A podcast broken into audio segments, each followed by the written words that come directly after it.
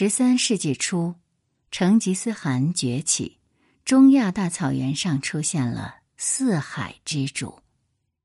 而时值中世纪温暖期的末端，从约公元八百年到一千二百年的这几个世纪，欧洲人享受了温暖的冬天、漫长的夏天和良好的收成，获得更为稳定的食物供应后，欧洲人开始走出黑暗时代。重建了欧洲内部和通往亚洲的贸易路线，在欧洲的最北端，诺斯人得以前往爱尔兰和格陵兰岛，并穿越了北大西洋；而欧洲之外，温暖世纪给其他地区带来了麻烦。长期干旱导致新墨西哥的查科大峡谷文化和柬埔寨的吴哥窟文明的灭亡，削弱了中美洲的玛雅诸邦。在蒙古，中世纪温暖期意味着更加炎热干燥的气候。蒙古马牧场缩小，成吉思汗率军扩张，以征服更肥沃的土地。他缔造的大蒙古国疆域覆盖了从东亚到地中海的广大地区，是有史以来个人征服者缔造的最大帝国。这里是宁小宁读历史。我是主播宁小宁，今天我们来关注到的是黑死病与斯特拉斯堡大屠杀。文章来源《短史记》腾讯新闻，作者帕梅拉·托勒。成吉思汗最伟大的成就是蒙古和平，连同东亚、中亚和西方的贸易路线，第一次掌握在了同一个国家手中。成吉思汗和他的继承者们积极推动贸易，他们在主要干道沿线每隔二十到三十英里建立驿站，向蒙古信使提供新的马匹，向旅行的商人提供休息场所。驿站还供应给养，在南行的路段提供向导，为商队提供武装保护。驿站向旅客提供的服务标准与名为牌子。的等级化通行证系统挂钩，这牌子是由金子、银或者是木头制成，持有者可以在蒙古人的保护下周游蒙古全境。随着旅行者获得保护，并拥有可靠的交通和住宿设施，亚洲的公路比以往任何时候都更安全。商人们第一次可以顺畅的往返于东西方之间。东西方的商品和思想的传播比以往都要自由，而世界也比过去的几个世纪更加稳定。但不幸的是，一种几乎看不见的敌人，他也搭上了蒙古人的洲际公路和海上航道的便车。这个敌人造成的破坏超过了任何征服军，他就是黑死病。一三四六年，金帐汗国可汗扎尼别率领的蒙古军队，包围了热那亚人位于克里米亚的贸易城市卡法。意大利商人建立的这座城市，是将俄国的奴隶卖到埃及的贸易点。蒙古统治者有时会和意大利奴隶贩子合作，有时候呢，试图禁止贸易并驱逐热那亚人。扎尼别试图关闭这个贸易点，但是后来蒙古军中爆发鼠疫，死于鼠疫的人数超过了卡法的热那亚守军造成的损失。经常有几十个人同时病死，由于他们死得太快，连尸体都来不及掩埋，蒙古人被迫撤退。作为最后一击。他们用弹射器将死于鼠疫者的尸体投入城中，希望让意大利人遭受同样的痛苦。尸体刚被抛进城中，就被热那亚人丢进海里，但于事无补。被围城市里的封闭街区为疾病传播提供了完美的条件。鼠疫在卡法城中迅速的传播开来。恐慌的意大利商人放弃了这个城市，将受感染的老鼠一同带上了船。黑死病并非始于卡法。这次大鼠疫可能是起于东方的草原。疾病沿着贸易路线从那里向外传播，寄生着带病跳蚤的黑鼠藏在粮车和货物堆中，与商队同行。位于今天中国和吉尔吉斯斯坦交界处的伊塞克湖的小小绿洲贸易点，是鼠疫前往西方旅途中的一站。记录显示。一三三八年，伊塞克湖地区有人死于一种神秘的疾病。这个人的妻子使用了各种民间的治疗方法，但都无济于事。丈夫去世几天后，妻子也死了。第二年，另外一百零六名伊塞克湖地区的居民也突然生病死去，比正常年份多了一百零二人。从村中墓地的墓碑来看，一百零六名村民的死因全都相同。一三四七年，抵达意大利港口墨西拿的十二艘热那亚商船就把这种疾病带进了欧洲，船员大多已经死去或奄奄一息了，因为鼠疫的传染性很强，以至于同船员说话的人也会被感染。几个月后，鼠疫又从墨西拿传播到了热那亚和比萨。当年年底，疾病已经肆虐了整个意大利，并通过商船向北扩散到巴黎、低地国家和英格兰。一三四九年，鼠疫的流行范围扩大到德国、奥地利和斯堪的纳维亚。一三五零年，它穿过了北大西洋，抵达冰岛和格陵兰。摧毁了那里日渐没落的维京人定居点。两年后，他又来到了俄国。疾病造成的死亡非常迅速。经历过佛罗伦萨黑死病爆发的意大利作家乔万尼·博加丘说：“一些人与朋友共进午餐，与祖先共进晚餐。大多数人感染的是腺鼠疫。”那就是病人突发高烧，几天后腋下和腹股沟出现了苹果大小的痛苦黑死肿块，就是淋巴结肿块。那是充满病菌的淋巴结，肿块有时会爆裂，释放出血和有毒的脓液。病人的四肢上会布满黑斑，这种疾病因此得名“黑死病”。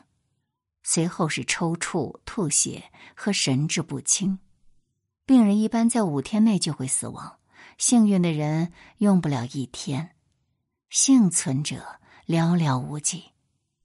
另一种形式是肺鼠疫，虽然较为少见，但更为致命，传染性要强得多。肺鼠疫袭击肺部而不是淋巴结，造成病人被血性泡沫憋死。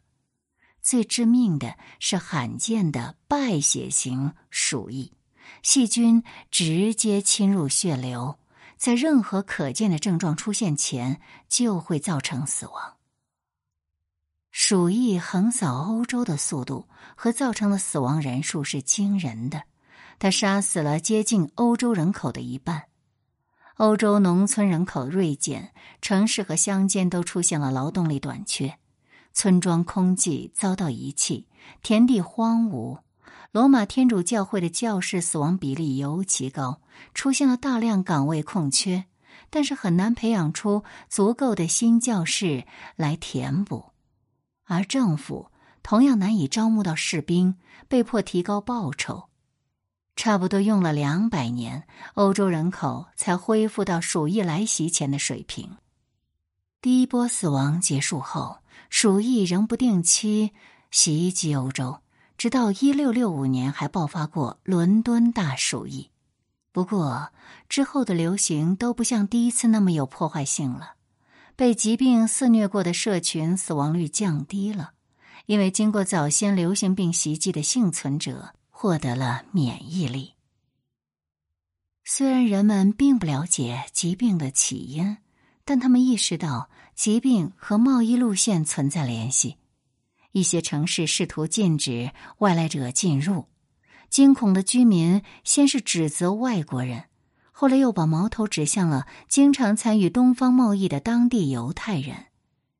瘟疫是犹太人在井中投毒引起的，这个谣言开始到处传播了。一些犹太人在自己家中被惊恐的暴徒烧死，另一些人遭到拷打，直至他们承认自己不曾犯过的罪行。一三四八年七月，教皇克莱芒六世颁布了敕令，将欧洲犹太人置于自己的保护之下，命令基督徒停止对他们使用暴力，但无济于事，迫害行为持续升级，在斯特拉斯堡。达到高潮。